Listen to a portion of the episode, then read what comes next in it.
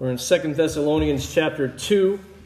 Uh, we're moving towards Advent and Christmas and the incarnation, so it's a little fitting that we're kind of talking about his second coming, because we're getting ready to celebrate his first coming. Um, and so I have a little bit of a disclaimer for this week. Um, I don't like to analyze and squeeze movies or squeeze the gospel in and out of movies too much.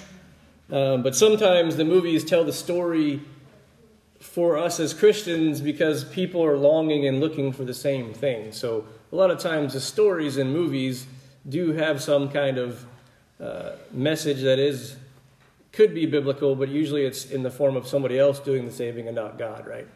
But uh, so on Monday when I was reading the text, so you know we do Sunday I take a rest, and Monday morning or Monday I start back reading the next text for the week. And uh, I did the sermon outline. So the outline that we have before you is what I did on Monday. And then on Tuesday, Mason and I were watching the new Spider Man movie. It's called Far From Home. I'm not sure if everybody's seen it. It's very good, but I am a comic book nerd, so I'm a little biased perhaps.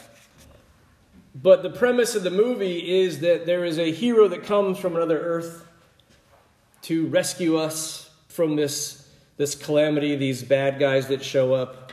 Um, you know, and he's warning it. He's warning us because this has already happened on his planet, and uh, so of course Spider-Man he starts out helping him, and later we find out that the the, the hero, whose name is Mysterio, is a actually a bad guy, right?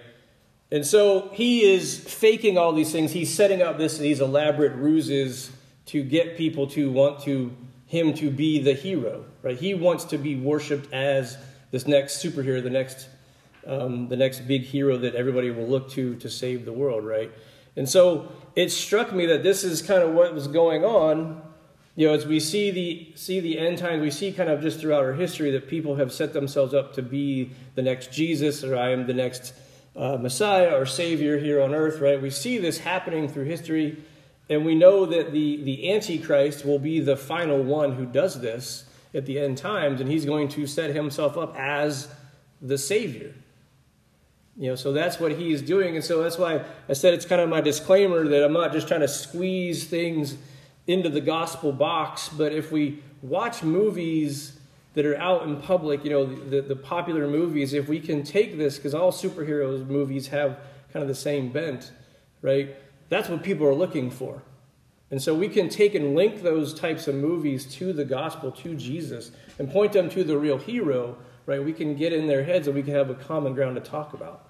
You know, and so if you talk to your grandkids or your kids about the same thing, if they're the ones watching the movie, maybe you're not, but maybe they probably are, right? Other people you may meet, right? So that's that's kind of where we're at, right? So Spider-Man was able to discern truth from false, right? He was able to discern and figure out that this guy was lying the whole time.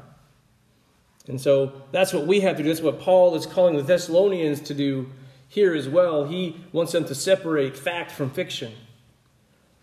Right? He wants to make sure that, that they understand what's true and what's false and how to recognize it. So, so if you look at the outline real quick, it says, you know, the key phrase there is do not be deceived. And there's three ways that, that people are being deceived in, in our, you know, today as well right? They're being deceived by false words, false prophets, and false miracles. And so the application part is at the end because that's the way Paul wrote the letter. So it was a little easier just to follow his his uh, line of thinking than trying to kind of go back and forth in between each point with the, with his application. So we're just going to do the application part at the end of this. So if you guys are wondering where that is, that's where it will be. Um, and so, right, we look at we look for all these people we want to be saved and we look for for people who can do that. And so we need to make sure we're keeping our eyes on the real person who can save and that's jesus right? So we're going to go ahead and look at chapter 2 i'm going to read verses 1 through 12 if you have your bibles uh, open to thessalonians second thessalonians chapter 2 we'll read 1 through 12 and we'll get to the application part. That's verses 13 through 17 we'll, we'll go over that as, when we get to that point this is what Paul tells the Thessalonians. He says, Now concerning the coming of our Lord Jesus Christ and our being gathered to him, we ask you, brothers and sisters, not to be easily upset or troubled either by a prophecy or by a message or by a letter supposedly from us, alleging the day of the Lord has come. Do not let anyone deceive you in any way. For that day will not come unless the apostasy comes first and the man of lawlessness is revealed, the man doomed to destruction. He opposes and exalts himself above every so called God or object of worship, so that he sits in God's temple, proclaiming, proclaiming that he himself is God. Don't you remember that when I was still with you, I used to tell you about this? And you know the currently you know what currently restrains him, so that he will be revealed in his time. For the mystery of lawlessness is already at work, but the one now restraining will do so until he is out of the way. And then the lawless one will be revealed the Lord Jesus will destroy him with the breath of his mouth and will bring him to nothing at the appearance of his coming. The coming of the lawless one is based on Satan's work with all kinds of false miracles, signs, and wonders, and with every wicked deception among those who are perishing. They perish because they did not accept the love of the truth and so be saved. For this reason, God sends them on a, a strong delusion so they will, they will believe the lie, so that all will be condemned those who do not believe the truth but delighted in unrighteousness. Right, like I said, we'll, we will cover verses 13 through 17, right? So those are Paul's words to the church because they were kind of freaking out, right? So the main point is what Paul says, what Paul tells them. It says, let, the, let no one deceive you in any way. That is the main point of this today is, is let no one deceive you in any way. And so the first way that people can deceive us is, is through their false words, right? We hear a lot of news and information today, right? You can get news, you can pull up your phone right now and pull up 40,000 news sources, and they're all going to tell you some different story about the same story you're reading. You can read the same story 15, 15 different ways.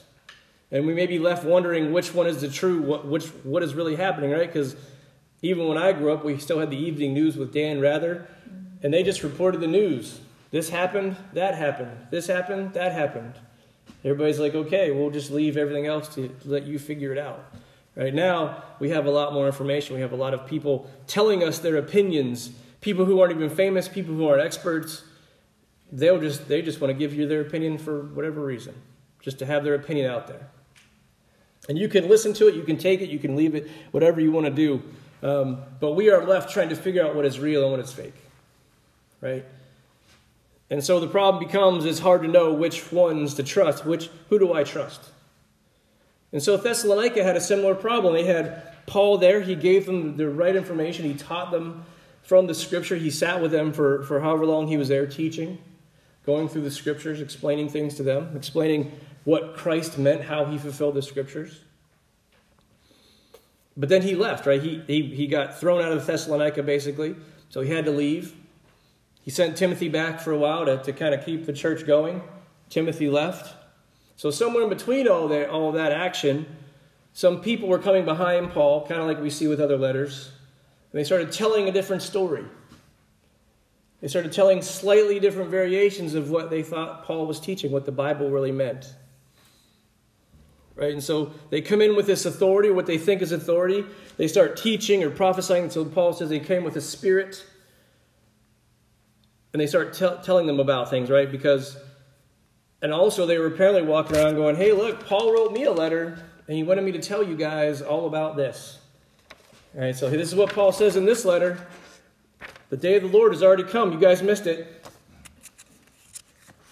And we saw from the first letter that Paul, Paul had told them what was going to happen, what to look for. But since then, then they said, hey, you guys already missed it. We're, we're in the tribulation. We're, we're, this is end time. This is the end times. We're done. We, we, you, you, you didn't get raptured. You didn't get saved. You missed the bus. And that probably sent some people in a panic. Because now they're thinking, well, I didn't get saved. I did all this stuff for nothing. I already went through this tribulation and all these things for nothing.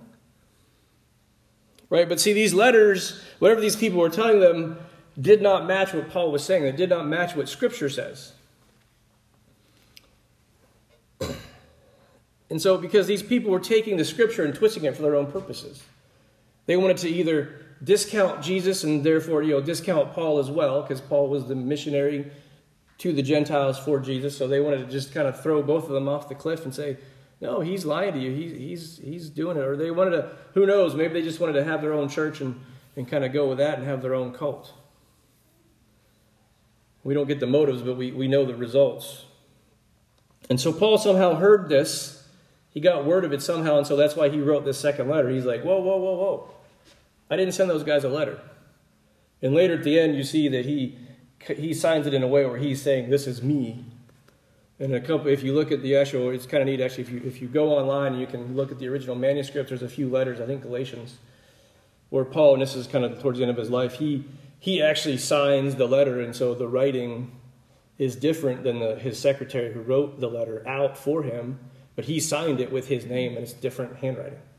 Right? You can see it, right? So he's definitely saying, Look, this is me, this is my stamp. Right? And so the same thing's happening today, right? We take people take and bend scripture for what they want it to say. Right? So there's a book called Scripture Twisting 20 Ways the Cults Misread the Bible by James Sire. I found that last night. Uh, and it's kind of an interesting thing. I'm not going to read all 20 points, but I have a few of them that kind of are pertinent to today and kind of what you're going to come across, right? He points out different tactics that these people do use. And maybe we're guilty of it too occasionally because we're going to get it wrong occasionally if we don't have a Bible sitting in front of us sometimes, right? But the first one is that uh, there's, a, there's an inaccurate quotation, right? Some, some culture, some people like to quote the Bible, but it's inaccurate, right? Um, for example, the Maharishi Mahesh Yogi, who was the spiritual advisor to the Beatles in the 60s, he says, Christ said, Be still and know that I am God. But that verse only comes out of it comes out of Psalm 46, verse 10, which Christ didn't say. Right? No in the Bible does he say he he says I am several times throughout the, especially the book of John, but he never says that specific quote. But here, this yogi, this Hindu, is is quoting this this biblical scripture. Right? And so he, he wants to twist people because they either don't know any better, or you know, people make mistakes, but they don't know any better. They want to make a point that they're trying to get across. Right? Another one is a, a twisted translation. So this is when a biblical text is retranslated, but not accordance with sound Greek or Hebrew scholarship to fit the preconceived teaching of a cult. Right? So the biggest, the best one for this is Jehovah Witnesses. They translate one one as as in the beginning the Word was God, and the Word was with God, and the Word was a God. And so, not to get into it, but when you look at the Greek, they stick an extra A in there for the God, and it's also a smaller case. So they think Jesus is a God, but not the God. And that sets their whole theology up. Because Jesus is just a sub sub God of, of the actual God Yahweh, Jehovah. You know, they call him Jehovah. Also, we have some people like to get cute and try to have wordplay. So, Mary Baker Eddy, um, she founded, I want to say Foursquare, I think it's Foursquare Church, I can't remember exactly. But she says the name Adam consists of two syllables, a dam, which means obstruction, in which case Adam signifies the obstacle which the serpent, sin, or sin would impose between man and his creator. Right? She's taking an English word meaning, you know, Adam as a name for two words meaning a dam, so something that stops up the water. But actually, the, the Hebrew word Adam, it just means man or mankind. It has nothing to do with the word dam, like the Cachuma Dam. It has nothing to do with that. But you want to be cute, you want to try to do these things, and, and people who don't know the original languages they say, okay, that makes sense to me, I guess. You know, you don't have a, a Greek to Hebrew or Hebrew to English dictionary, so it's a little harder to look it up really quick. Um, and so you can get trapped in these things because it sounds close enough, right? It sounds close enough to, to make enough sense. Another one they do is a, a figurative fallacy. So either mistaking literal language for figurative language or mistaking figurative language for literal language, right? So the Bible is full of pictures, especially in the prophetic books. If you read them, you get a lot of pictures. If you took every if you took every figurative a sentence describing God as literal, he would be a giant man, chicken wing. You know, there's all kinds of different things that pull that pull out that you could say, "Oh, this describes God." But you know, there's being figurative. Right? It's not literal. So people want to take this out. So one thing that the Mormons do is they take James Talmage, who's a Mormon theologian. He interprets the prophecy as, "Thou shalt be brought down and speak out of the ground," to mean that God's word would come out or come to people from the Book of Mormon, which was taken out of the ground at the hill of Cumorah. So he's taking that literal as saying, well, yeah, we dug up God's word at the bottom of this tree on these golden plates. And that's what that's what this this fulfills this this prophecy. Right? Because they want to take and like I said about not taking the movies and shoving them into the gospel story or vice versa, they're doing that with the prophecies. Right? They're trying to do that with people trying to do that with prophecies. Because we see when Jesus when Satan is, is tempting Jesus, right, he employed these same tactics. He tried to throw Jesus off his game and to get him to sin. But Jesus was wise. He knew the scripture, he knew the word because he is the word. And he was able to correct Satan. He was able to fill in the rest of the blanks. He would say, here's what the actual context means. You know, man cannot live by bread alone, but you should live on the word of God, right? He finishes the sentence. He says, this is what it actually means. Don't, don't try to twist it because you're only using half, half the verse. You got to finish it. And so we have to be like Jesus in every way so we can strive and develop the knowledge and trust in God's word. Right? Some of this comes from memorization, some of it just comes from knowing and understanding what one sentence means in the paragraph. Because you can easily take one sentence and make it mean pretty much whatever you want. But then you have to read the whole paragraph, and somebody's got to read the whole page. Somebody has to read the whole book to really get the context of what you're talking about or what the writer is talking about. Because there are many people who get things mostly right, right? These people can look at it and say they get it mostly right, but that means they're still all the way wrong. Right? That means that if they're using it wrong, if you're twisting the scripture, it means you're all the way wrong. You can't be half right with God. You have to be all the way or you're not. Right? But see, the, the people, they didn't know the scripture. They didn't have the luxury of going to Lifeway or, or the Parable or, or Amazon and buying any Bible version you wanted and have a whole stack of them like I do at home and have multiple electronic versions so you can refute anybody who says anything. Right? They didn't have a, a bookstore to get, so they, they kind of had to remember or kind of had to memorize it and know what, it, know what they said. So they had to know what the scripture is because this is pointing what Paul is telling them of how the day of the Lord will come. Right? And so we have these false prophets showing up, or the false prophet. And so, you know, they're all worried. The Thessalonican church is worried that they've missed the day of the Lord. They're in the rat, they're in the tribulation. They have to go endure all these things. But in verse 3, Paul explains that the day of the Lord will not come until a few things happen. First, the rebellion or the apostasy is going to come. The man of lawlessness is revealed.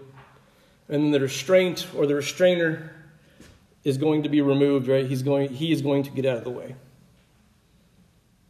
So, first, the rebellion, right? That's what we think of as the tribulation. That's what most commentators point to is that you're going to have this tribulation going on, all of this apostasy, people leaving the church, people saying they were saved at one point, now they're not, um, because they're just like, you know what, it's not worth it.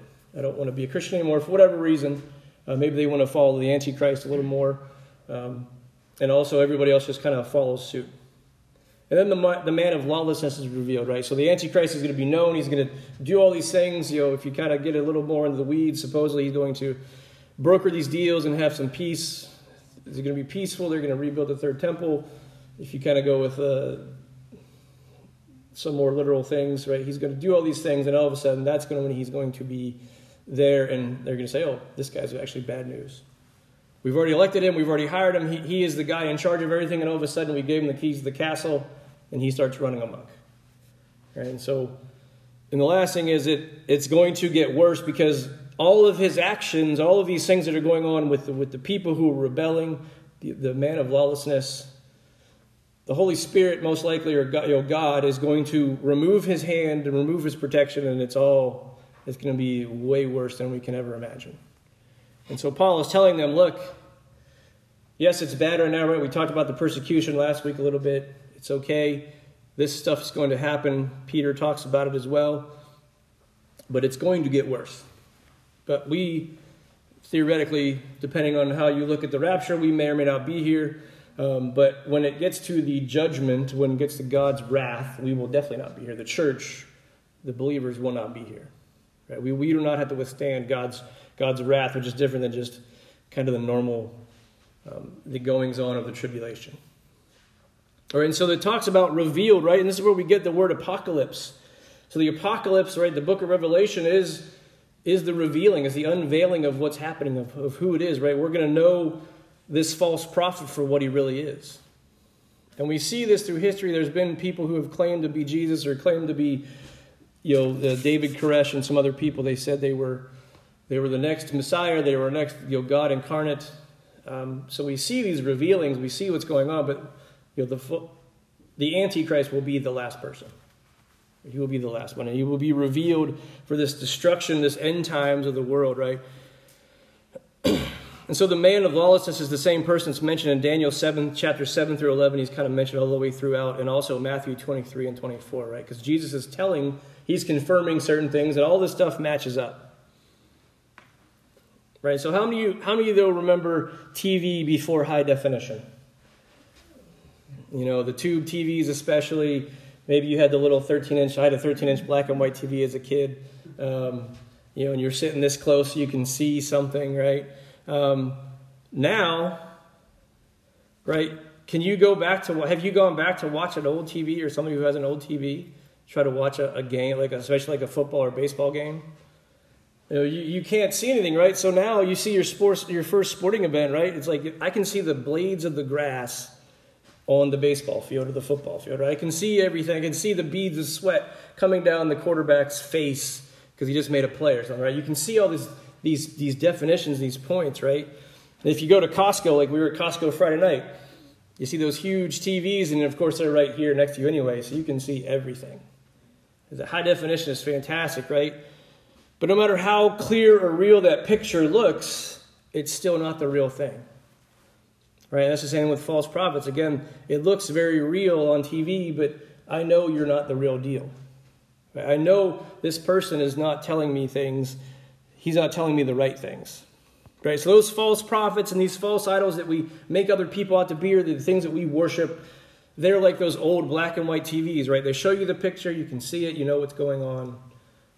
But it definitely does not look the same as the high definition. So what it means is the technology gets better, so the, fa- the false prophets get smarter. Right? They get a little smarter. They start using language. They know the things. They know the words to say. But they're still not the same people. They're still not Jesus. Right? Because I have a high definition picture of my wife and kids, but it's not the same as having them with me. Right? I can put it on my desk, but it's not the same as them being there with me. Right? It's the same thing. Same thing with Jesus. No matter how tempting or how perfect the false Messiah looks, right? He is not good. Now, Jesus, Paul says that he is going to set himself up in the, in the temple, this, this man of lawlessness. He's going to proclaim that he is God, but he can't do the things that God can do. Right? But we starve so much for a hero, we starve so much for people to, to save us that a lot of times we will gravitate towards people or things that we think can do that, and we miss God. We, we walk right by him and say, Oh, no, I don't need him. I need you. I need this guy. He's got what I need because he's here. He's in front of me. He can give me whatever it is. If he can give me $20, God hasn't given me $20 yet. So I'm going to go to him. You know, and it's a very basic analogy, but that's a lot of times I think how we think sometimes. So the false prophets are always going to be here, though, right? So Jesus says in Matthew 24, starting in verse, uh, verse 3, he says, While he was sitting on the Mount of Olives, the disciples approached him privately and said, Tell us when all these things will happen. What is the sign of your coming and the end of the age? In verse 4, Jesus replied to them, Watch out that no one deceives you. See, the same, same thing. This is how Paul and, and, and uh, Jesus' message match up. For many will come in my name, saying, I am the Messiah, and they will deceive many. You are going to hear wars and rumors of wars. See that you are not alarmed, because these things must take place, but the end is not yet. For nation will rise up against nation, and kingdom against kingdom. There will be famines and earthquakes in various places, and all these events are the beginning of labor pains. So all of this stuff is prophesied. All these people that are pretending to be Jesus or claiming to be Jesus, they're, they're going to be here. Jesus warns us, he knows it. So we need to be on the alert for these false prophets because they are going to be performing false miracles. So verses 9 through 12, right, they're going to do all these miracles to impress people. Somehow they, they can get around, but, but, but they're not doing this of their own power. Paul says that Satan is behind the power from which the Antichrist operates. He is the one kind of giving him the magic tricks, or if you want to call it that. He's, he's the one making these things happen. And so, again, in Matthew 24, verse 23, Jesus says, If anyone tells you then, see, here's the Messiah, or over here, do not believe it. For false messiahs and false prophets will arise and perform great signs and wonders to lead astray, if possible, even the elect. It is possible for us to be snowed because we want to believe it. And we have some, we need to make sure everything matches up. But he says, Take note, I have told you in advance. See that if you if they tell you, see he's in the wilderness, don't go out. Or see he's in the storerooms, do not believe it. For as the lightning comes from the east and flashes as far as the west, so will be the coming of the Son of Man. Wherever the carcass is, there, there the vultures will gather. Right, so all this noise, all these things coming, going on, they're just precursors to, the, to Jesus coming back. He will come with the, the, the, the, peal of thunder, the lightning, the clouds, the angels, everything. He will come back at the right time. But until then, until the Antichrist sets himself up, until we see that happen, if we see it in our lifetime, you know, we know we're just here going through these other birth pains. Right? So again, Paul and Jesus' words almost match exactly the story they're telling about what's going to happen. Right? So again, Paul and his companions already experienced, you know, prof- they, they experienced false prophets before. So Luke tells us in Acts 13, starting in verse 6, he said, When they traveled the whole island as far as Paphos, they came across a sorcerer, a Jewish false prophet named Bar Jesus and he was with the proconsul Sergius Paulus, an intelligent man. The man summoned Barnabas and Saul wanted to hear the word of God, but Elymas, the sorcerer, which is that is the meaning of his name, opposed them and tried to turn the proconsul away from their faith. Right, so here we see this kind of this, we'll say, a battle between a, a false prophet and one of the apostles, or a couple of the apostles. In verse 9, it says, Paul, filled with the Holy Spirit, stared straight at Elymas and said, You are full of all kinds of deceit and trickery, you son of the devil, an enemy of all that is right. Won't you ever stop perverting the straight path of the Lord? Now look, the Lord's hand is against you. You are going to be blind and will not see the sun for a time. And immediately a mist and darkness fell on him, and he went around seeking someone to lead him by the hand. Imagine calling somebody out like that in church or somewhere else, and you look him straight in the eye and said, You son of the devil, you're full of trickery. And you have that kind of power. Now, we don't have that kind of power extended to us necessarily, but we can still call them out. We can still say, look, you are twisting word. You are twisting God's word. You are twisting the truth for whatever reason. You know, either your own your own gain or or some other reason, but you know they're doing it for for not true reasons, right? So it's kind of important though that we go back and say, all right, what is a miracle? Because a lot of times we kind of throw that word around a little too much. Sometimes I think. Right? What is a miracle? Uh, sometimes it's a miracle that I woke up and got out of bed in the morning. Right? At least it feels like. But a miracle is an event which the forces of nature, including the natural powers of man, cannot of themselves produce, and which must therefore be referred to a supernatural agency. Right? So something happens that we cannot explain naturally. Through the laws of physics, the laws of how we understand the universe works, something happens. Somebody being raised from the dead. We think we know that when you die, you're done, that's it. And here we have Jesus was resurrected, Lazarus was resurrected, some other people were resurrected in the Bible as well, right? That's something we know that's a miracle because the way we see the world, the way we understand it is, is this, this it? Jesus walking on water. That's a miracle, right? Humans can't walk on water. Peter stepped out of the boat, said, oh, I'm, I'm on the water. And he realized that he was kind of in the middle of a miracle, and what happened? He realized that logic, logically this shouldn't be happening, so he fell in the way. He just, for lack of a better term, I didn't believe anymore. He fell in the water.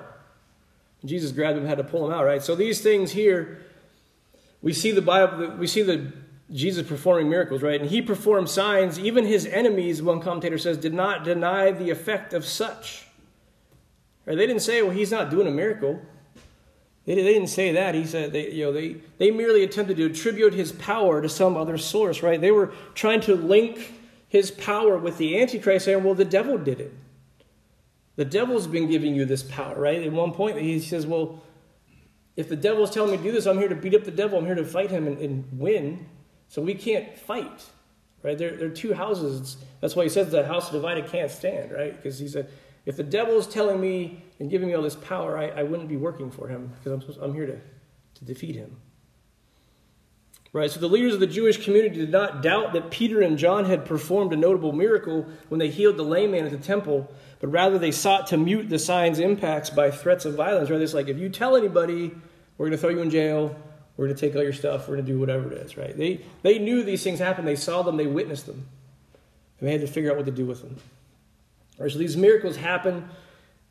The false Messiah will perform miracles, and we, a lot of people will be amazed, but we need to always kind of be watching and thinking, right? Seeing what's going on. Right, so Paul brings us to this application in verses 13 through 17, and he says, But we ought to thank God for you, brothers and sisters, loved by the Lord, because from the beginning God has chosen you for salvation through sanctification by the Spirit and through belief in the truth. He called you through this, our gospel, so that you might obtain the glory of our Lord Jesus Christ. So then, brothers and sisters, stand firm and hold to the traditions you were taught, whether by what we said or what we wrote. May our Lord Jesus Christ Himself and God our Father, who has loved, loved us and given us eternal encouragement and good hope by grace, encourage your hearts and strengthen you in every good work and word. So, in that, those three or four sentences, Paul gives kind of three applications. So, the first one is know God's word. Right? That's the first application. You have to know God's word. Because people are going to use the Bible against you. Right? We see it all the time. I, know, I think I've said it before. I have, I have atheist friends. I've, I've talked to other atheists. I've seen them. That they have read the Bible probably more times than you have. Perhaps. Right? They know all this stuff and they were gonna, they're going to use it against you. They have a lot of verses memorized and they may know what it says, but they take they lose the context of it a lot of times, right? And they're going to take it out of context and they're just going to link things together. They're going to pervert God's word. And also, this also stops you from being controlled, right? Because that's part of the thing with the, the false prophets. You're going to get put under these people's powers because you're like, oh, yeah, I believe that. But then you can look at it and know the truth, say, wait a minute, that's not what this says. That, that's, and it says this, but it also says this up here, down here, right? And you can take the context and you can learn and, and teach them, right? You can have a conversation because both of you are equally educated as far as knowing what the Bible says. And you know how to apply it because that's the most important part, right? So you have to know what the Bible is and more importantly, who the Bible is about because that's usually the point where the atheists and non believers take and they stop. They don't believe that God is God and who He is and who, who Jesus is, so they just kind of stop at that point. But Thomas Adams, who's a Puritan theologian, states that there is nothing contained in the Word of God but God the Word. This whole book is about Jesus. The whole book is about Jesus, you know, God. And so we have to understand that's our going in point. And so that helps us know the Savior. This is the second point of knowing the Savior, the true Savior. Right? Because again, remember, this is true or false. Right? So the false Messiah or the Antichrist is just that. He is the opposite of Jesus. So he's the opposite of a Savior who tries, you know, he is one who's trying to run everything. He is trying to be God. He claims to be God himself. But he's run by Satan, so he's not even in charge. He's just kind of, Satan's just kind of letting him be in charge for a little while because Satan wants to be in charge. So he's a puppet just as much as everybody else is, really. And so that's the thing where he has no power in and of himself. But we see that Jesus, how he interacts with Satan in the Gospels, and he cannot be controlled. He knows he is the real Savior, he is the one true Savior. And we don't have to look for anyone else to save us because if you're a Christian, then you are saved because you're saved by Christ. Right? That is the whole point. That is who saves us. He is the hero. He's the true hero of the movie, if you want to look at it that way.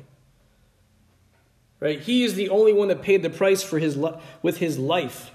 And he made a covenant in his blood to make humans right with God. Right? He is God the incarnate that humbled himself and took on the form of a man, right? That's why I get super excited about Christmas because the incarnation is, you know, the most important part because without the incarnation there is no resurrection. And so that's how God planned it out, so that's how it comes out. So that's why that's an important part of the story. And so, lastly, we need to know the true miracle, which is grace. Right? That, that true miracle is the, the act of grace, the grace of God. So in Hebrews chapter 2, verses 8 and 9, the, the author says, For in subjecting everything to him, and that's Christ, he left nothing that is not subject to him. And it is as we do not as it is, we do not yet see everything subjected to him. But we do see Jesus made lower than the angels for a short time, so that by God's grace he might taste death for everyone, crowned with glory and honor because he suffered death. We see that Jesus' death, his, his coming to earth, his life, his death on the cross, his resurrection was all because of the grace of God. So that Jesus may, take, may taste death for everyone. And Paul says in verse 15, he says, We ought to be thankful for the grace that God showed us by saving us. Right? So this whole Bible is a story of God and his grace to his people. And we see sometimes that that is exercised through keep getting rid of everybody except for Noah, right? So eight people put on the ark. We see him saving the, the, the Israelites through Exodus. We see him bringing, bringing Jesus to, to the present day, you know, and, and he's there. And then Paul tells Timothy, He hath saved us according to his own purpose and grace, which was given in Christ Jesus before the world began. And so again, Puritan Thomas Adams explains that Christ's work on the cross is still in effect and still working today. It wasn't just a moment in time and that's it. That's how it works for us as well. That's why we are brought into this family. He says, The virtues of his merits is not abated, though many hands of faith have taken large portions out of his treasury. Then he says, there's a quote that you should see on your screen. He says, The river of his grace, which makes glad the city of God, runs over its banks, though infinite souls have drink, drank hearty draughts and satisfied their thirst. He goes on and says, But we cannot, but because we cannot apprehend this for ourselves of ourselves, therefore he has promised to send us the Spirit of truth who will dwell with us.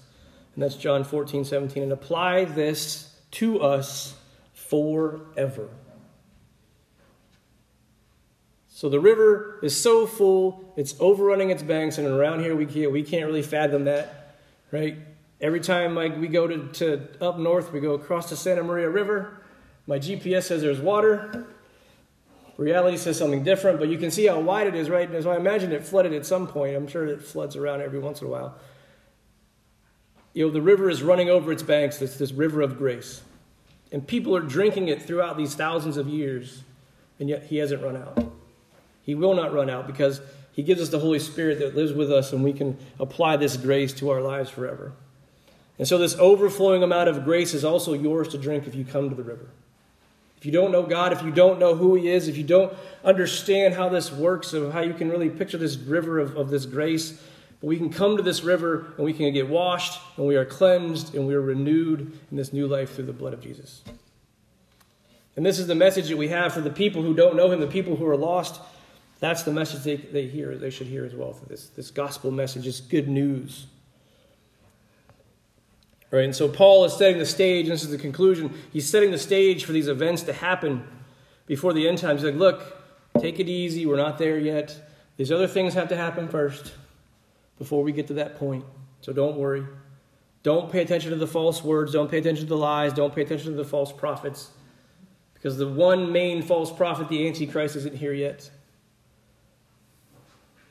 But we need to focus on the, the one true God. You know, he's warning of these events. He's also performing the only miracle you need that we need to really be aware of, and that is his death and resurrection. Because that pays for us, that, that bought us. And so as we go out this week, right, think about this. Think about how we can get better at, at learning the Bible, knowing it, teaching it, explaining to people. How you can take movies like Spider-Man, which you probably wouldn't think of as a some kind of gospel message, and you can talk to people who maybe have seen it and, and understand it and put it in this Christian context. You know, of people who wanted to have this hero so bad that they were going to follow him, they were going to give him the keys to the city, basically and how you know the, the, the real hero was already there. So as we as we stand, as we sing our last few songs, let's uh, let's think about that. Let's go ahead and stand as we get ready to sing.